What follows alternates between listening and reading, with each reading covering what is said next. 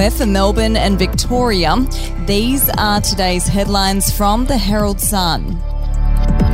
Melbourne has officially suffered through the longest COVID 19 lockdown in the world, overtaking Buenos Aires. The 246 day title also comes with a whopping price tag, wiping 700 million a week from the economy during statewide restrictions, on top of a dire cost to mental health, children's educations, and people's livelihoods.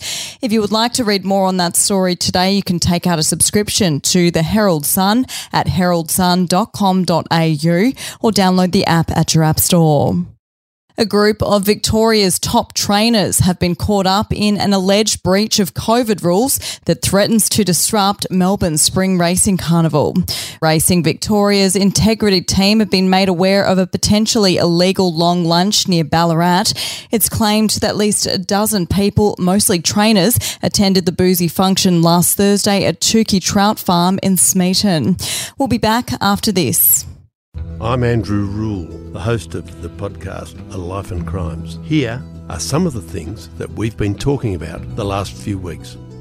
The brutal truth is that when you start looking at it, they always kill or injure a lot more than each other. The professional hitman used to be a professional hitman. Evil strikes in all forms, but particularly as stupidity. Life and Crimes is available wherever you get your podcasts. Shocking revelations that hundreds of youths, including kids aged as young as 11, have been recruited into ultra violent street gangs. For the first time ever, Victoria Police has revealed the extent of Melbourne's youth gang crisis and how it is now treated as seriously as other major crimes, including family violence.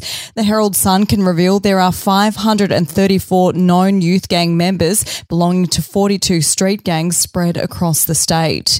And thousands of families have been stung with childcare subsidy debts, sparking claims of hypocrisy as the federal government lets profitable businesses keep JobKeeper payments. The Herald Sun can reveal the government is trying to claw back $34.3 million in childcare subsidies that were overpaid in 2020 as the complicated system again catches out unsuspecting mums and dads. Those are your headlines from the Herald Sun for updates and breaking news throughout the day, take out a subscription at heraldsun.com.au. We'll have another update for you tomorrow.